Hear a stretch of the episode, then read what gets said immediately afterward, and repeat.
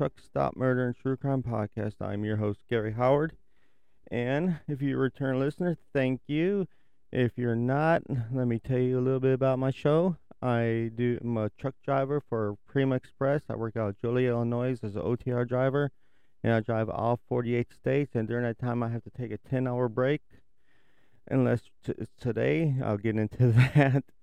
But and during that 10 hour break, I stay at truck stops and talk about the trucks. I talk about the truck stops and I talk about a murder that happened around it. I say as for today because I just got reset, but I was driving a little bit dirty yesterday, about two and a half hours, so I could get closer to my customers so I could deliver today.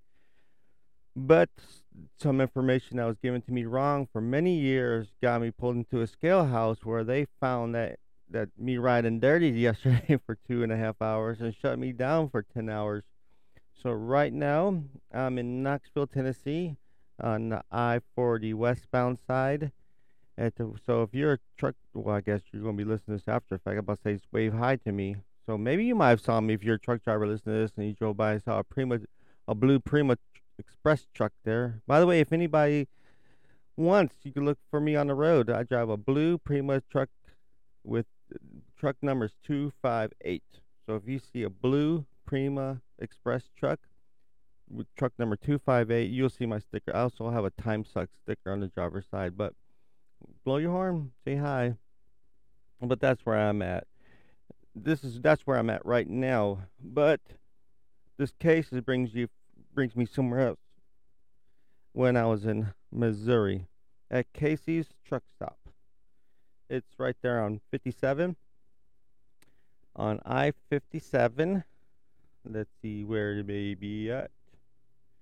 I 57 on. You can find it on Story Street on exit 12 going on the north side of the exit. But it's not too bad of a truck stop. There's a Flying J right across the street. This parking lot really not that good. It's not like a really good pave. There's it's just dirt, pretty much. But there is a lot of parking spots right there. They said there's 40, but you could probably fit way more than 40 truck stop trucks in this area in this spot. But as always, I post aerial views of these truck stops so you can see if you ever go there. You can see if you have. I mean, overweight truck stops, trucks parked there all the time. truck stops parked there. No, that is a truck stop, but trucks parked there all the time, and 40 spots is overnight parking, of course. There's no showers there, but one person, I never seen no showers there, but somebody said there was. Uh, maybe I need to look and see. I don't know. There's Wi-Fi, ATM. Like I said, it's. I mean, you'll soon see by the reviews of it. A lot of people are. When I first went there, I'm, I'll agree with them with the customer service, but it's gotten better. And like I said, plenty of parking. Food wise, the only thing that you have is the Casey's food there, with like they have really good fish there. When I've had, I, I enjoy it, and just different truck stop foods. There's Casey, then there's a Mexican restaurant that's right next door to it, and a waffle and pancake place. So chicken and waffles, but since I thought it was a chicken and waffles place, now I'm looking. All the information I'm getting right now is coming from Trucker's Path. So I thought it was a, a waffles and chicken, but it's waffles and pancakes according to Trucker's Path. So of course there's this a right across the street is Flying J. So if you don't want regular truck stop food, or a few times I've been there, that Mexican restaurant has been closed, but it's a tur- dirt parking lot. But it is a place to park if we need to. The Flying J across the street usually fills up pretty fast. But if you're a truck driver, there's also, and you just have your own coffee maker, you don't need to stop at a truck stop. If you're headed into Illinois, there's actually a rest area right there by the scale house. There's a scale there, but the scale's on the westbound side, east side, there's a truck parking area that usually I find openings all the time when I'm there. So let's see what people think of this place. Reviews of this place. Overall is a 2.4 rating. And like I said, and you'll find out that you know a lot of the one star reviews they they're just bitching about the fuel price. You know, fuel 235 9 at 5 p.m. The fast food restaurant was closed. That's a one star review. One stood in line for 12 minutes while five employees walked around doing nothing and only one cashier first and last going there first this um now this is not me talking this i'm reading it as they posted it, and which I could agree with. When I first went there, it was almost like the company was holding them hostage. Like nobody wanted to work there. And the last time I went there, I said, I don't care how good the fish is, which is, in my opinion is really good. They do have some good fish fillets there. I said, I'm not going to go back there if I'm going to be just dealing with somebody who is very miserable about doing their job. I'll eat somewhere else. But they they got more cheerful. You know, I told my wife that's got to be what happened. If they hate their job that bad, just get a different one. I know it's easier said than done. I would say don't tweet me, but no one tweets me anyhow. So let's see, three star. Terrible customer service that don't speak, just act like there's no one there. Food is okay and good parking if you like mud. Like I said, here's a uh, five star review. Maybe buy fuel here and you get free coffee and a free shower. There's no showers there. Anyhow, they have the hottest coffee around, and I usually don't like the Casey's pizza, but oh my god, this pizza is good. I haven't had the pizza either. I'll have to try it. And here's where after that, food cold. Anyone behind counter gossiping about the other workers, this three star workers, and not paying attention to the food that they're selling and make new. Okay. After this, there's a bunch of one star reviews. You know, one star review, fake fuel price. He did put, posted it twice, twice fake one star fake fuel price, two dollars and bad. Very rude customer service, dollar ninety nine. So there you go. They lie with the price. Fuel is one ninety nine. Diesel two. So there, a lot of people just bitching about the the fuel prices. I guess they saw on the sign. I'm not there right now, so I can't tell you what the sign says. I can tell you what this app says. It says diesel price is 2.49 per gallon. So maybe they do. I think they sell off-road diesel, which is not authorized for commercial vehicles on the road.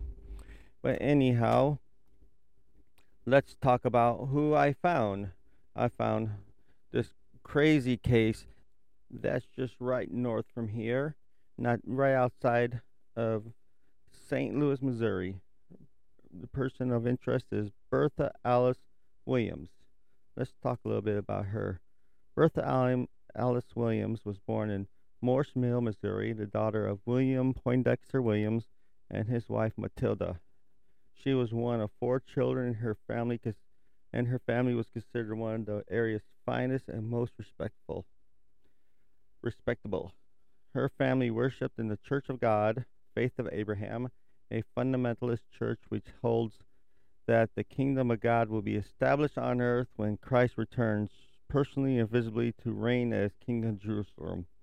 It is not a pulpit thumping, revival sweating church. Its members study the Bible with quite intensity.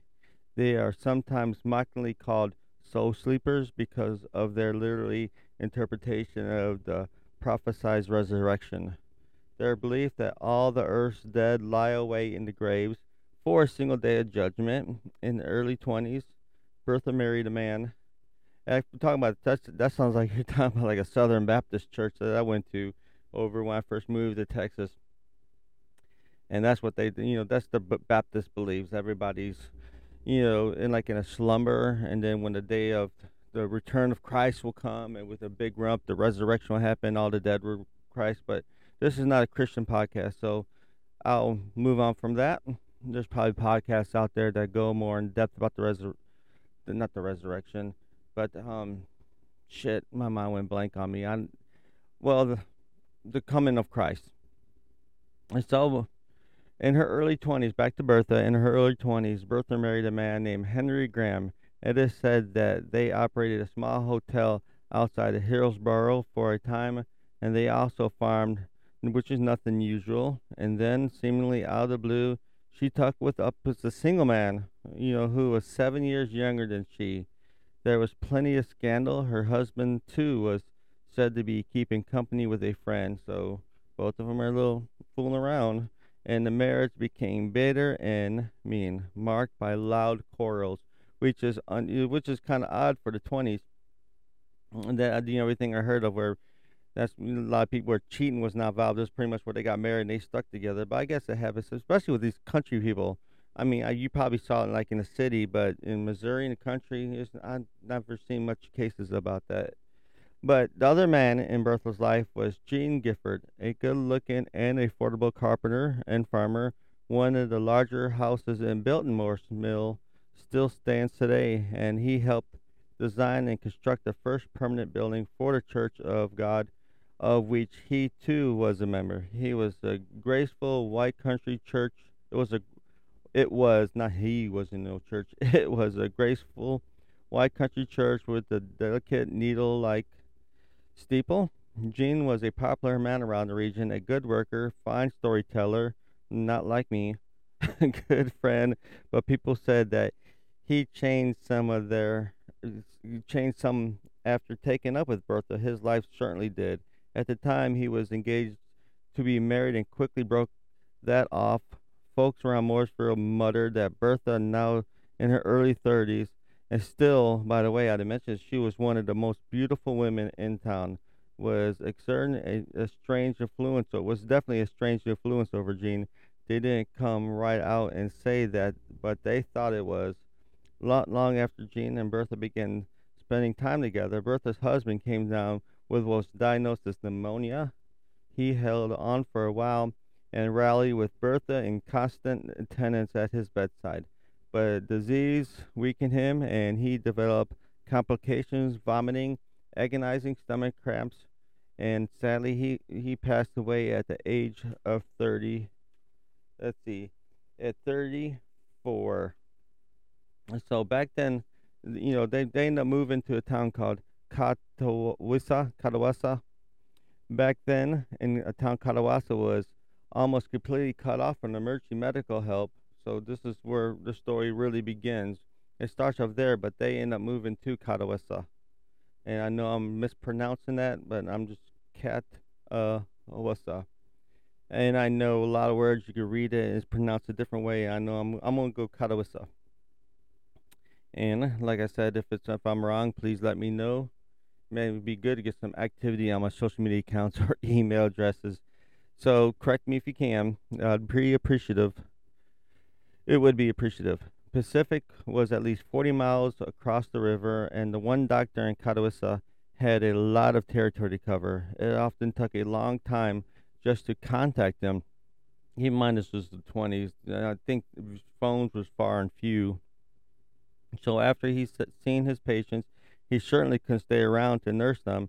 And since people couldn't afford real nurses, women like our girl Bertha Gifford, who had the inclination and ability to care for the sick, were the best possible substitutes.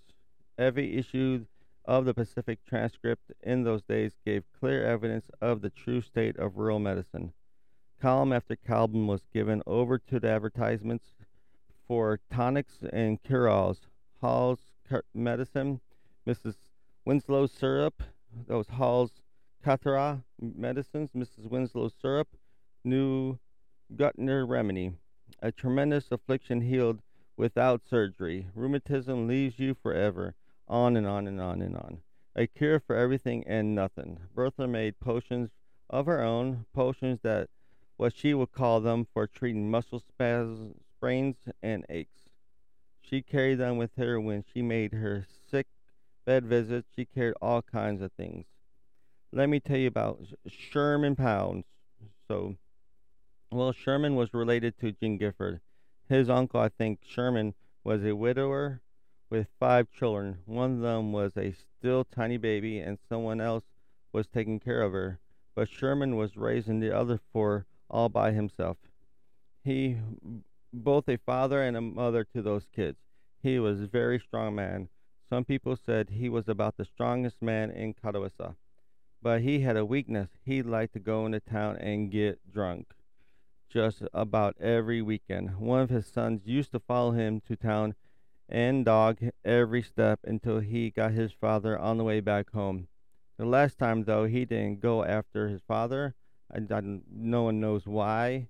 Sherman started back at night, late at night, but he only made as far as the Giffords' house. They took him in, he, but he, for some reason, died there. You know, that was back in 1917, and he was 53. This was in 1917. He was 53 years old when he died. The doctor said the cause of death was drinking. Sherman was a lot of pain when he died, stomach vomiting and all that. So five years later, Sherman's little granddaughter, he never knew her. She died in that same house. The doctor, five years later, the doctor wrote that she died of acute gastritis. She was three years old when she died. It was a terrible thing. I remember the eldest of the Sherman's daughters saying to me, well, now we have the same thing to think about when Papa died. That's, but that's all they did. Think about it. I still can't understand it. Don't you think the doctor must have known something, or the or the druggist? Maybe they were just afraid. The death of Sherman Pounds on February 20th, 1917, created no great stir in town. Everyone knew that he was a heavy drinker, and the doctor signed a death certificate routinely. The stomach cramps that came out of during the night were the result of acute al- alcoholism. He determined that there was no inquest, no autopsy, just a small nose in the paper and a modest funeral. The fact that he died in Gifford home, Gifford's home was not thought to be the least bit strange. Bertha was a good neighbor. Since coming to town, she established a reputation as a fine country nurse, always willing to help out, always there when somebody was ill or injured. She sometimes walk and ride miles at a sick bed to get to a sick bed at the scene or at the scene of accident. It was natural that she would take Sherman in and care for him care for him when he showed up at the door. Sherman's death did not scare Bertha, didn't keep her from offering help. She'd seen death before. She say stated that that was her, fir- her first husband, of course, where he had, where she had watched him from dead to dead. And then in 1912, her mother-in-law died while staying with Bertha and Gene. Organic heart trouble. The doctor said 16 months old months later 16 months old 16 months later Gene's kid brother Jimmy died tragically from a sudden attack of whooping cough. Like Bertha looked while while Bertha looked on helplessly. There was the one that the there was the case of the little Stuthfelder boy too, little Bernard. Perhaps there was the saddest. That was the saddest of all. He was 15 months old in February of 1915 when he came down with bronchial, bronchial, bronchial. Why can't I say these words? bronchial pneumonia. Bertha sat with him through the four long days and nights, mixing his medicines and making sure he took every dose. Doing everything she could, she stayed even after the complications set in, even after the vomiting and screaming. I don't know about y'all, but you see a pattern going on here with this Bertha? Hmm. But there's no proof of nothing. There's, you know, like I said, in that town, a lot of people they just got the help they could, and they accepted it from Bertha, and nobody would think that anything different from it. That she was just helping them out, and they just died because the doctors stated other things on the death certificate. If it was in some kind of foul play, it seems like they would have noticed something, but no one ever did. But a part of an interview from some man, a man in his 70s who grew up at the bend on she said she was a wonderful cook. I'll say that one of the best people. A lot of people thought she was the best biscuit cook baker in the county. She seemed like a nice person, though. One day she'd be this way, she'd be nice. One day she'd be the way, I mean, mean. Her mood would change from real sweet to kind to feisty. She was sort of a good-looking woman with dark hair. Now she's just a, she was the best-looking woman. Now she's a good-looking woman with dark hair and dark complexion, not very tall she had a sort of a lisp. Anyone got sick, she was right there, as always. There's good old Bertha. She'd run right over with the satchel. She always wore a white apron when she came to call. Later on, I think you know she started wearing a nurse's outfit. She was always meticulous, clean, meticulously clean. She could be so friendly, so warm. Most country people back then accepted help. It wasn't like it now. Times have changed you have to understand that in a rural area, like I was saying, these people took death as a way of life. You know, it wasn't normal that a lot of kids died as well because this is medicine has advanced, and with with the introduction of vaccines and vaccinations, it really ended a lot of things. And which don't even get me started on these anti-vaxxers. I don't understand them. But let's talk about another person. Jim Ogle wasn't fr- wasn't frightened. He was angry. The Giffords owed him money, and he was damned if it was going to let him get off without paying him his dues.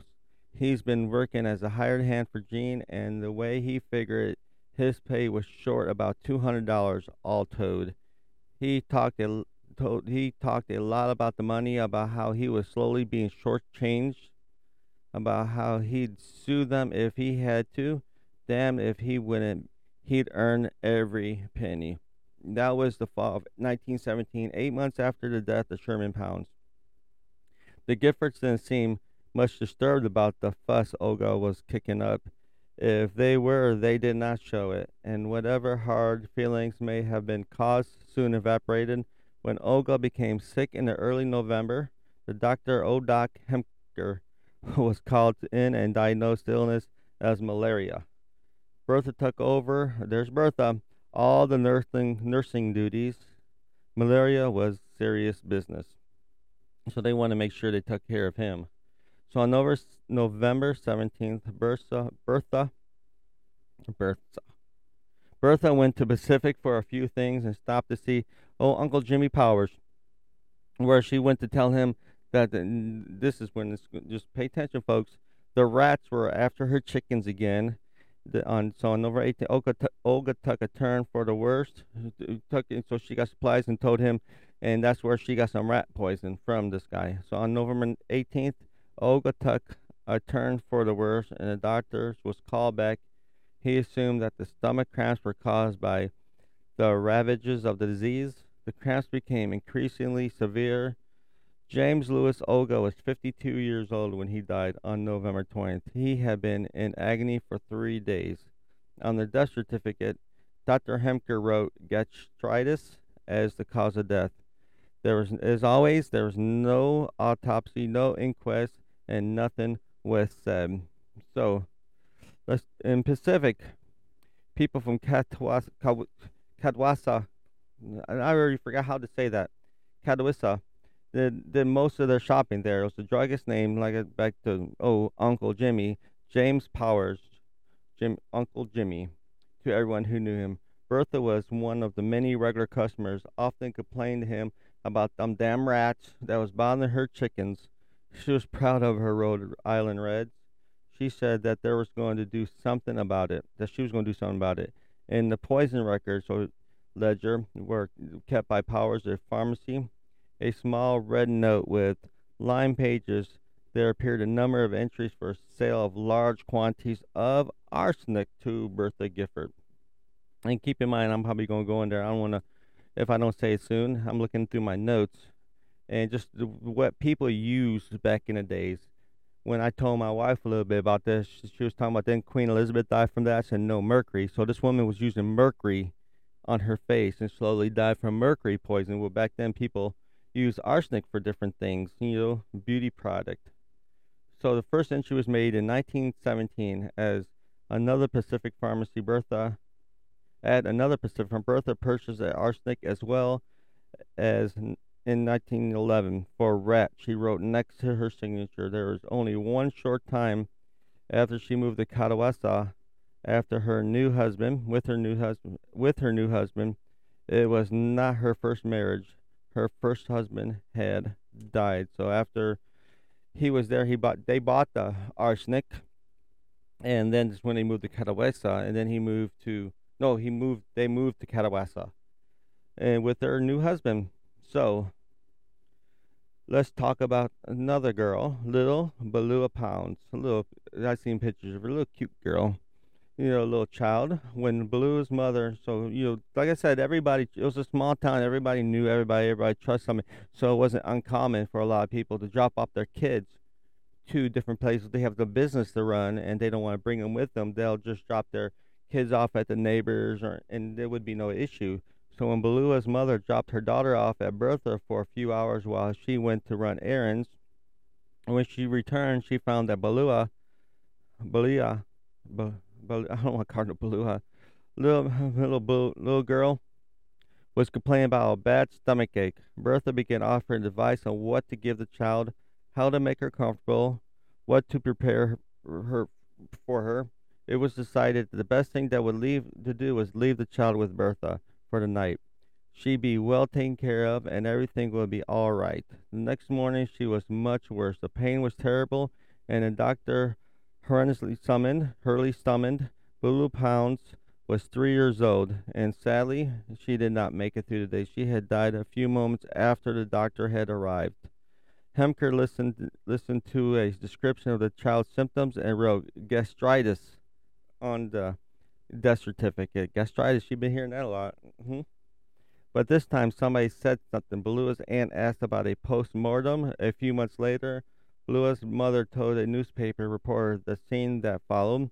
My sister thought things looked pretty funny because my father also died in Mrs. Gifford's house after he was taken with acute stomach pains there.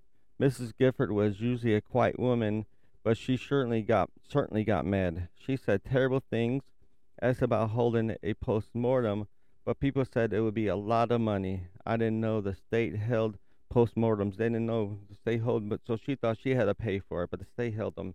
We just buried the child after the doctor treated her. Dr. W. H. Hemker said nothing. Bertha was certainly angry, so angry in fact that she didn't attend her funeral. It was the only funeral she missed in all of the years she lived in Catawissa. The death of Balua Pounds may have rem- reminded people of what happened to Margaret Stelfelder. Stealth, but it didn't. They didn't say that Stelfelder's neighbors to the Giffords, you know, their neighbors, had lost their baby son, Bernard, during the winter of 1915. Six years later, almost to the day, their two year old daughter, Margaret, came down with pneumonia. The country winter could be cruel on these kids. Definitely, buildings were definitely not as good as they are now, the insulation wise. So, you know, a lot of people got luck cold, you know, and that's a theory that if you know, and I should be rich if this is true. Some people say if you sneeze three times in a row, you won't come into some money because rich people who lived in old castles used to get colds and sneeze a lot. In that case, I should be a billionaire. I'm not. I'm sitting at a, a way station because I drove a little bit dirty yesterday. but you know, whatever. I got busted. Just due to time, I guess. I'll be out of here in about three more hours. Yeah, three more hours.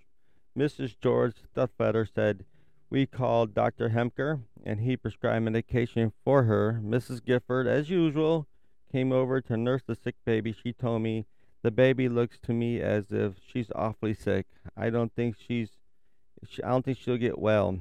At the end of the second day, Margaret began to vomit, and after another three days, she passed away. The two dead Stelfelder children, but nothing was said nothing was done. So, George Schammel will have a sale soon, and then another person, a person, I'm just person after person of people that this woman, Bertha Gifford, had encountered and the things that happened to these people, and still nobody is questioning anything. Don't think there's no foul play, there's nothing going on. It's just bad luck for some of these people. So with this person, he moved to St. Louis for his new job, but not long afterwards, he moved back to Catawissa. So the bad news. So April 13th, 1920, George Sherman and his family are home again, back in Catawissa. What happened? What plans or hopes fell through? They were only gone for about three weeks. What brought them back? The paper, you know, the papers I read and everything doesn't really say much about that. No one remembers. So September 12th, 1924, Catawissa ends baseball season 13 victories and 2 defeats. The honors of the outfield go to George Schammel. He took part in every game and played airlessly ball all season. George headed the headed the batting order in most of the games and was a sure man to start Catawissa on the bags. The paper was filled with local baseball news every spring and summer. Each little town had its own team and competitions was fierce. George's son and his wife must have gone all to must went to all the games and cheered him on. Not that keep in mind this is not a professional. This is just a small town baseball team, and of course they were proud of him, proud of everything. But 1924 was the last season. The next year, the Schimmels was slaughtered pretty much. Mrs. Schimmel, her name was Ethel, but the newspapers always very proper. He died at the age was every properly was always proper about her name, Ethel. Always said Mrs. Schimmel, Mrs. George Schimmel, not Ethel. Mm. You know, but on, sadly, she had passed away at the age of 33 in June of 1925. Of course, guess who was at her birth bedside? Bertha. Bertha was at her bedside. Two months later, her nine-year-old son Lloyd passed away in the Giffords home. Hmm. And guess what? Um, I bet you're thinking, what the doctor put down already. I've mentioned a few times gastritis, as always. A month after Lloyd's death, his seven year old brother Elmer followed him. Gastritis. Hmm. Three weeks after Elmer, his aunt Luana, Leona began vomiting. She also passed away on October. She died on October 12th. She was 37 years old. I know these facts before, you know, the facts before visiting and transcription. They knew all this. The paper added nothing to them. The deaths were reported almost routinely. There was no suspicions printed, no questions, and not even a veiled hint that somebody or anyone in Pacific or Catawissa or in the beg, in the bend, thought in, something was wrong. Nobody thought nothing. Not even George. His his wife had been ill. It was natural for Bertha to nurse her and he known the Giffords for more than 16 years, but had often worked as a hired hand for Gene. That's her husband. I know I said Eugene, but people called him Gene. In 1929, he told a reporter from St. Louis how he felt when his sons died. Mr. Gifford sent me sent for me, and I got him, got to the house on Saturday night with my two boys. The next night, it was Sunday. Lloyd was sick with a stomach ache. Tuesday night, he was dead. A little more than a month went by, and something happened to my other boy. I didn't suspect anything. I liked the Giffords fine. I thought it was just my bad luck at the time. Dr. Hemker signed all the death certificates. Later, he would say that the deaths of the two boys had made him suspicious. By finally, and that he had suggested an autopsy on on their uh, to their father but George responded that the doctor had never suggested anything like that and had owned.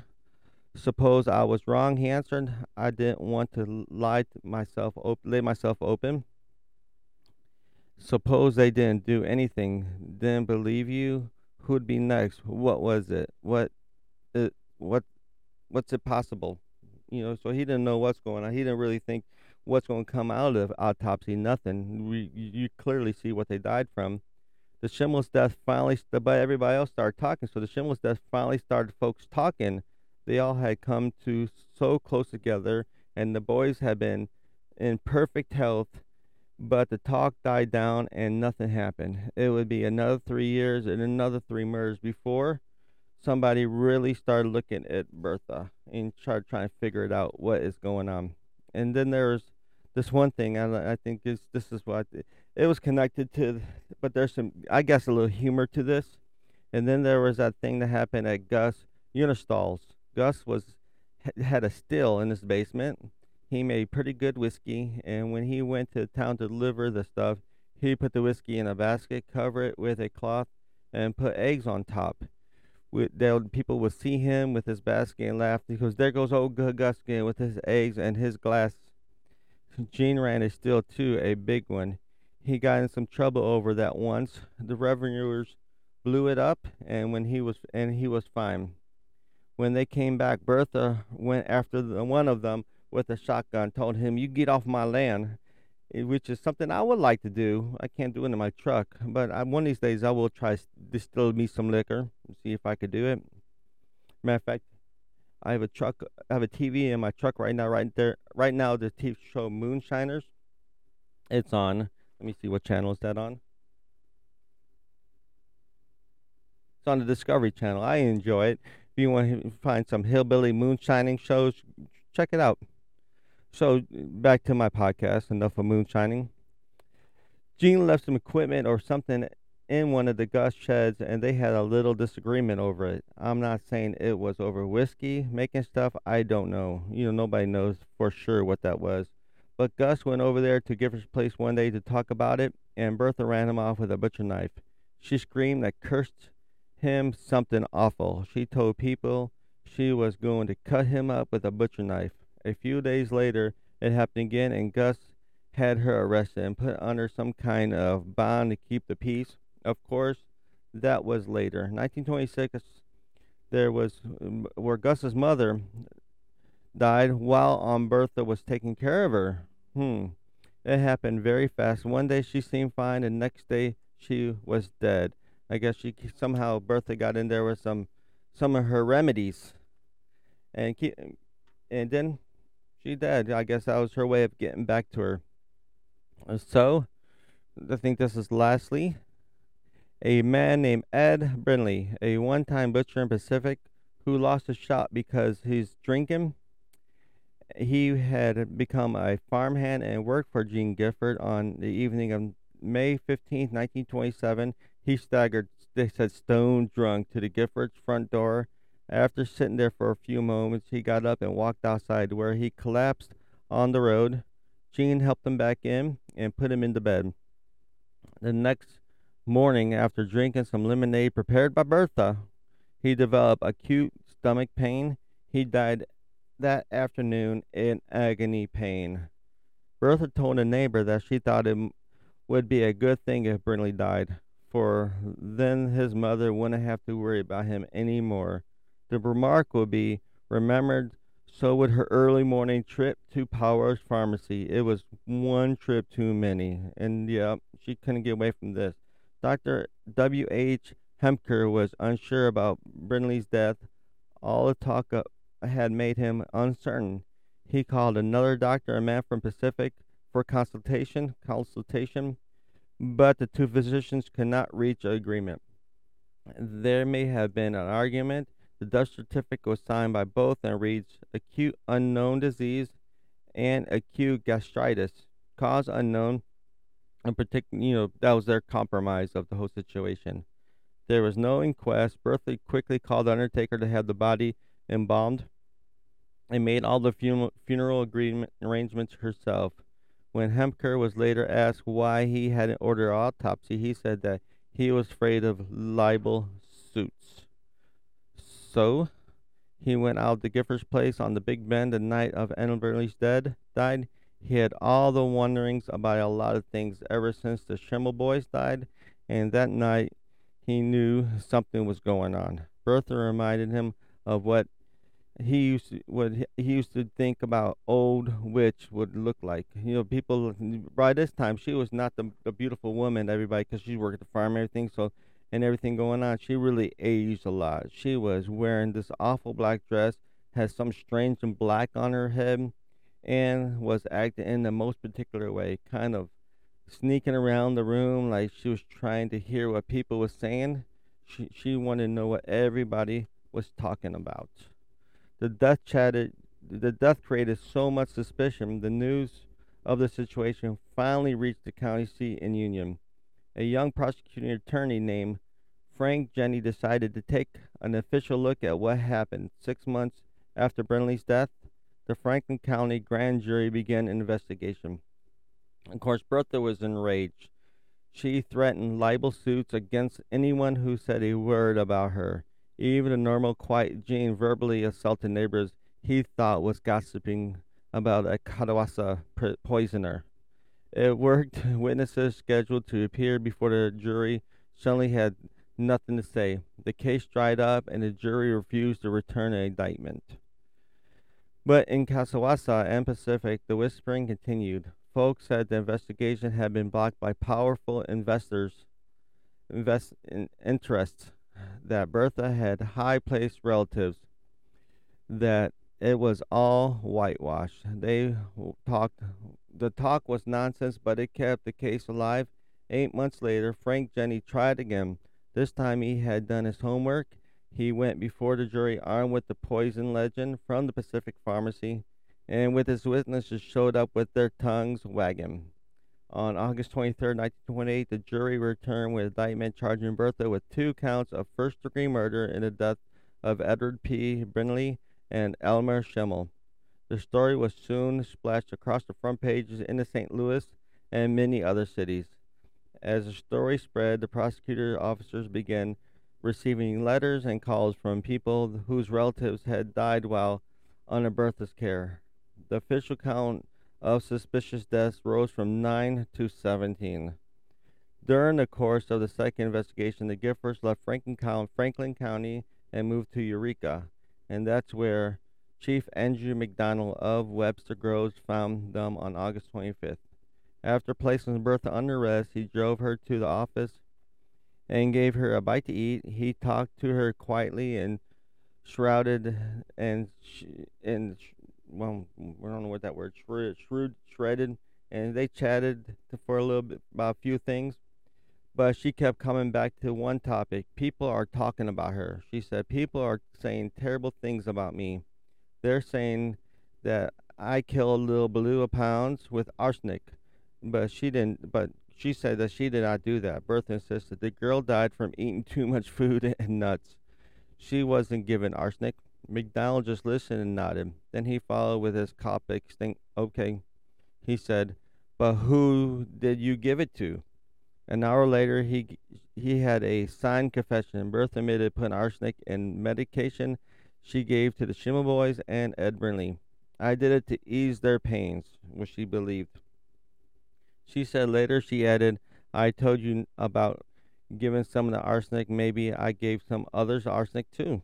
McDonald drove her to Union and next day after learning that her confession had been made public. Bertha became hysterical and denied all of it.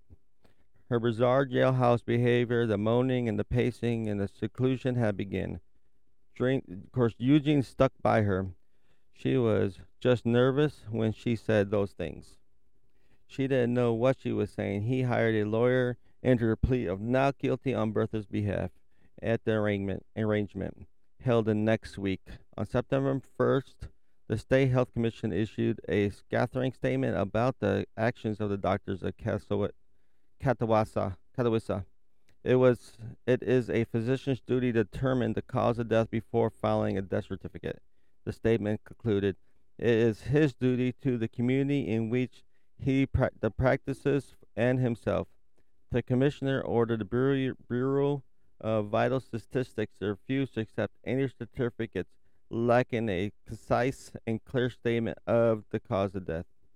During the third week of September, the bodies of Brindley and Schimmelboy brothers were exhumed, and of course, a large amount of arsenic was found in their vital organs. The trial began on November 19th. It lasted four days. Once again, the case Big city headlines and reporters flocked to Union and combined the back roads from the stories, and the stories was everywhere. As the courtroom was jammed. The receipts for over 180 people, and all of them was filled. Men and women stood in the back and lined the corridors outside. Country farmers in overalls mingled with the suited clerks from town and talked about the strange deaths. The prosecutor chose to try the Brindley's, Brindley murder first announced that he would seek the death penalty. The gallows for Bertha. Uh, attendance rose even higher by the afternoon.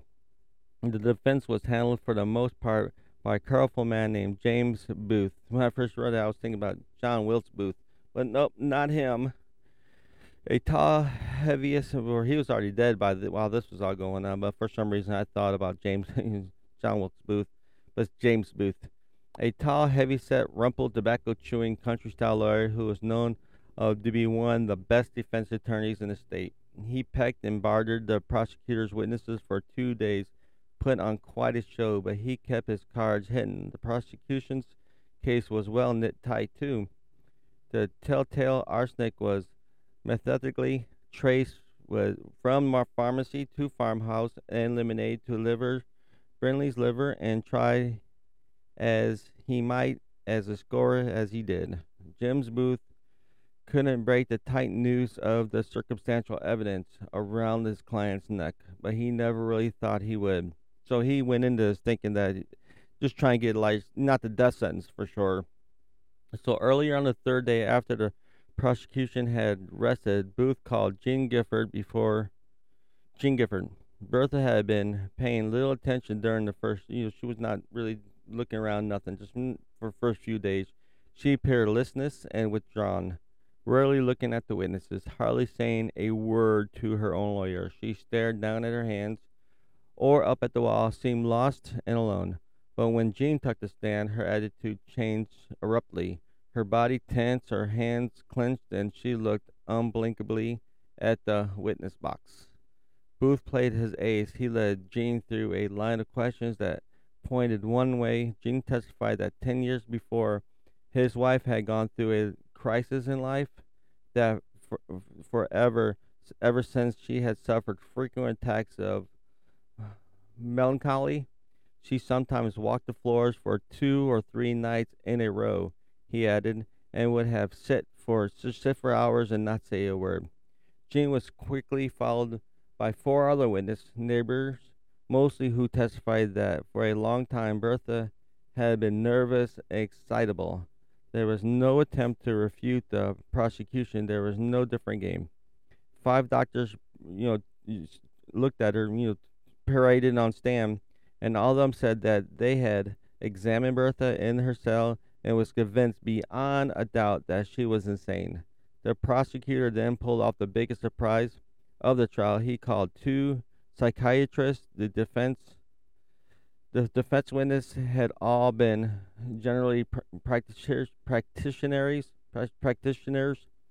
The courtroom hush was there a rebuttal, but both psychiatrists back then they were often called alienists, stating that Bertha was undoubtedly and incurably mad. I love the way how they say them. You, she, that woman was mad. You know, prosecutor Jenny followed his witness with a summatation urging the jury to find the defendant insane, but not set her free. He was either an overnight covert of the trial, whole trial, and had been carefully scripted take your pick. He, the results is the same. The jury was out for three hours. It would have been three minutes, but one old farmer kept demanding an eye for an eye, no matter what the doctors did, because the doctor said, and they're all saying she was crazy and mad.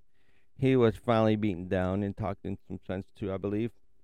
The j- juryman found that Bertha had killed Ed Brindley but had been insane at the time and still insane. She was committed to state hospital in state hospital number four in Farmington. So there you go. So she, was found not guilty, but under reasonable of it. You know, she was insane at the time of it, but she was not getting left free. She was going to spend her time in a mental institution so the trial revealed nothing, but it was good theater and it served its purpose.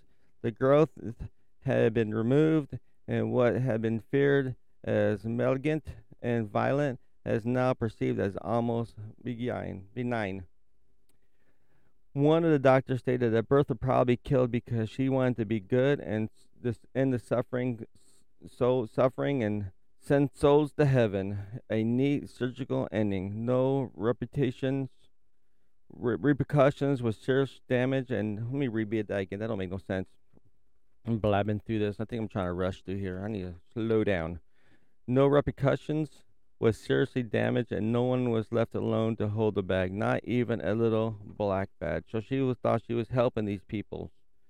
The local newspaper didn't get much space to the trial. It just ran select experts excerpts from the St. Louis paper let it go to them. Too dangerous to print its own stories. Too many big toes could be stepped on. The doctors and the druggists, the undertakers, the editors, and all had to live together, all in the same town.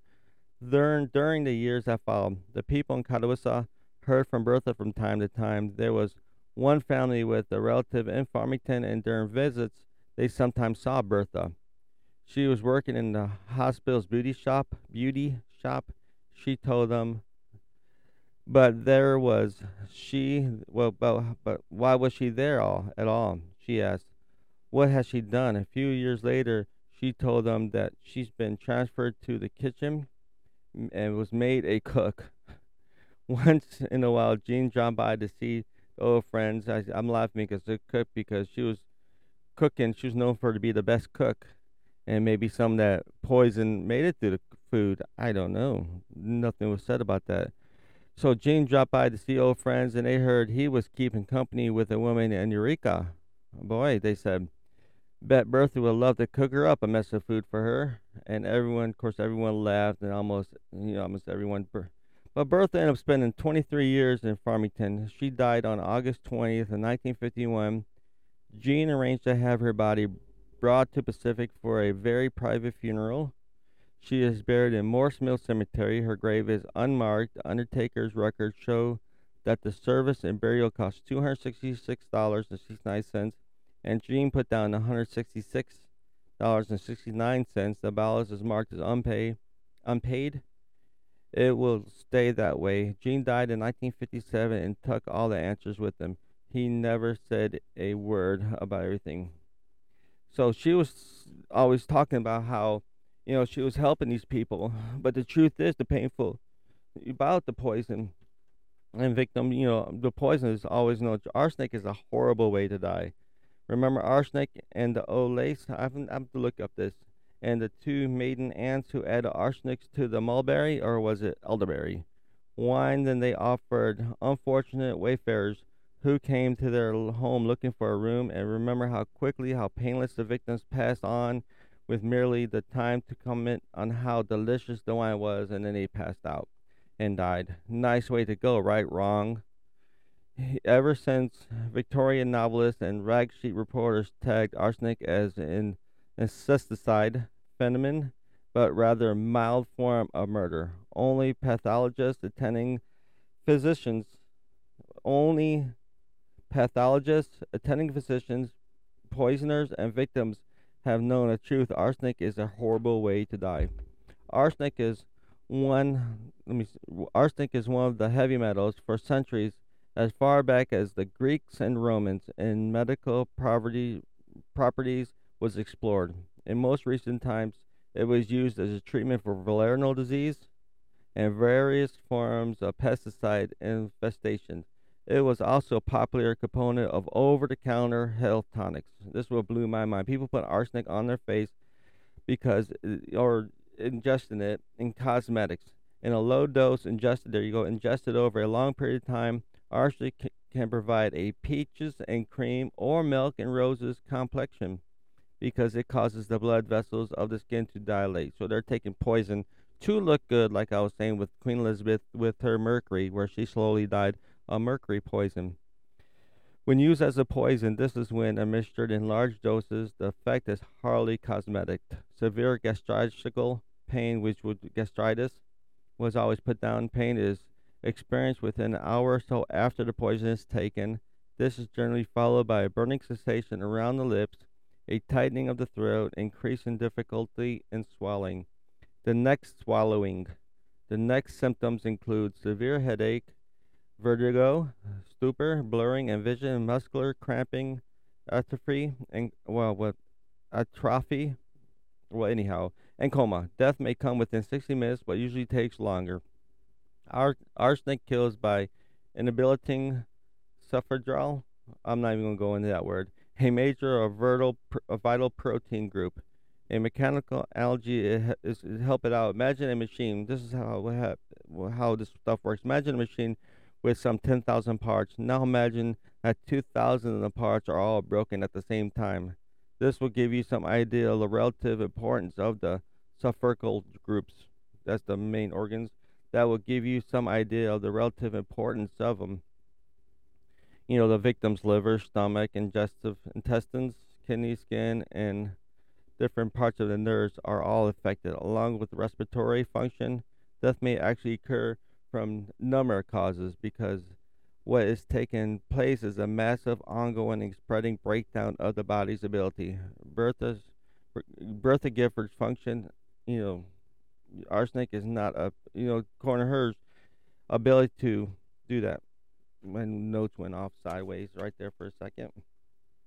So Bertha Gifford was, like I said, was once a beautiful, very beautiful. It was said that her youth had been Her youth had been a little follow up on everything. A youth had been one of the loveliest, loveliest girls in Jefferson County, that she had been courted by many and had loved to dance. Such things and many others were whispered in the hallways of Franklin County Courthouse in the town of Union during the fall of 19 let me 1928. People was talking about Bertha because it was late November when the circuit court convened. She was scheduled to stand trial for murder, like all that trial had. In some of the murder rings were tinged with disbelief. It was believed that Bertha Gifford was not anything but beautiful. She was thick and heavy set some newspaper stories refer to her as plump, but plump is a soft word, and she was not soft. Her face was weather beaten, foured by years of work in the sun. Now, too, it was showering the effects of three months in jail, but what most struck those who saw her was her expressions, or rather lack of expressions. Her eyes were dead. Her Bertha Gifford, Missouri serial, killer who murdered six children. Miss Bertha Gifford, the tireless Good Samaritan and deathbed watcher of Meramec River, Missouri, suspected of killing 17, suspected of 17 murders, most of them children of Weeks. The police say she was confessed three and admitted to admitted that there had might have been more. So for 16 years in old farmhouse known as Catawissa House of Mystery, the strange character has held herself ready to dash to for the bedsides of every dying neighbor within a 20 miles.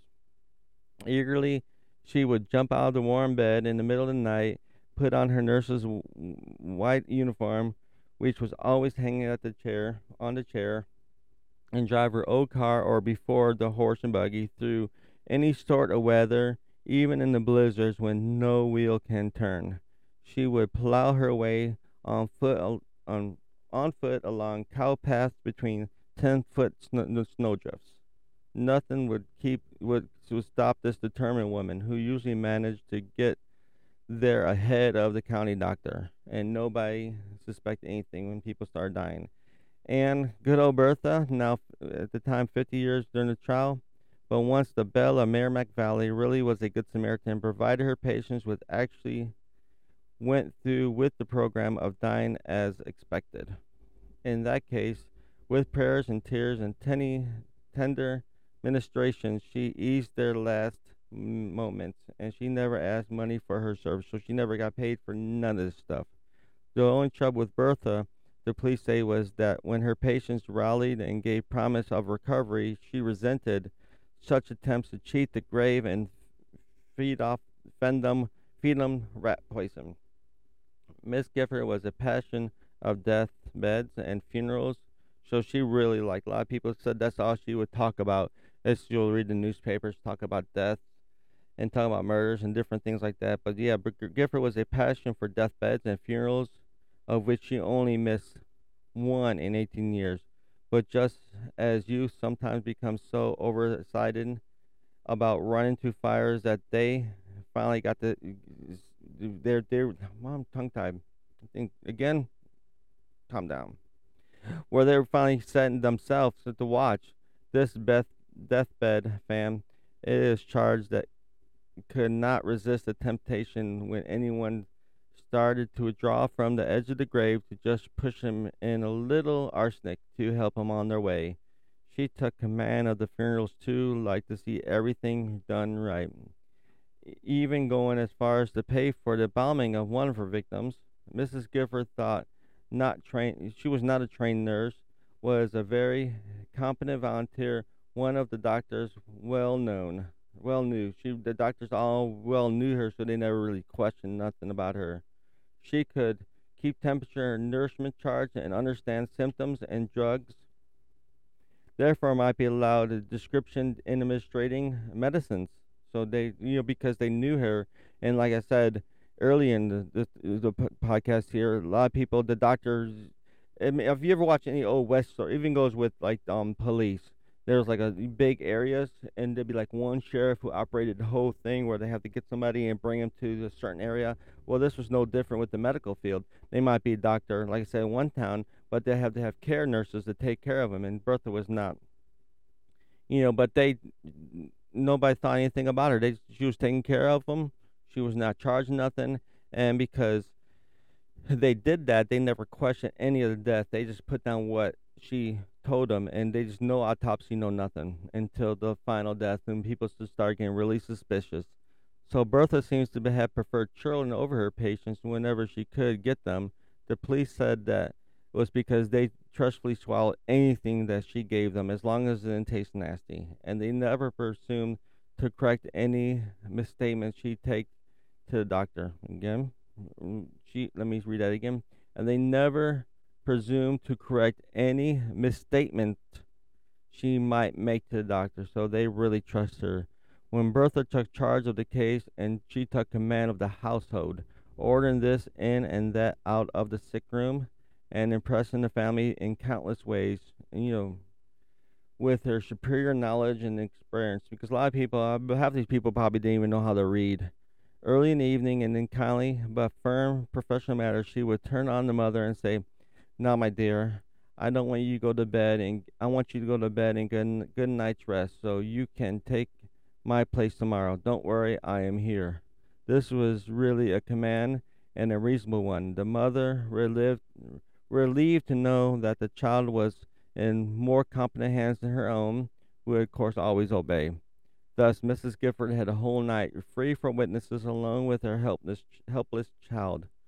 Shortly after the rising hour next morning, when she rose, the family and telephoned the doctor, so there was telephones, and the little patient would be too far gone to dispute the nurse's statement that the turn for the worse had just come in, and the parents would confront themselves with the thought that their baby had the best of care in the, in the its last hours, and Bertha wept harder than any of them. So she put on a big show, and they really thought that they had left her in liable hands with Bertha Gifford when they left her with the nurse, Doctor Death, I guess. But then again, let's let's talk about this. Maybe at like I said, I went over the things about what they used arsenic for, so some medicine stuff like that. So was Bertha, even though she did have a fascination with death, and with all that, was she killing these people for the show?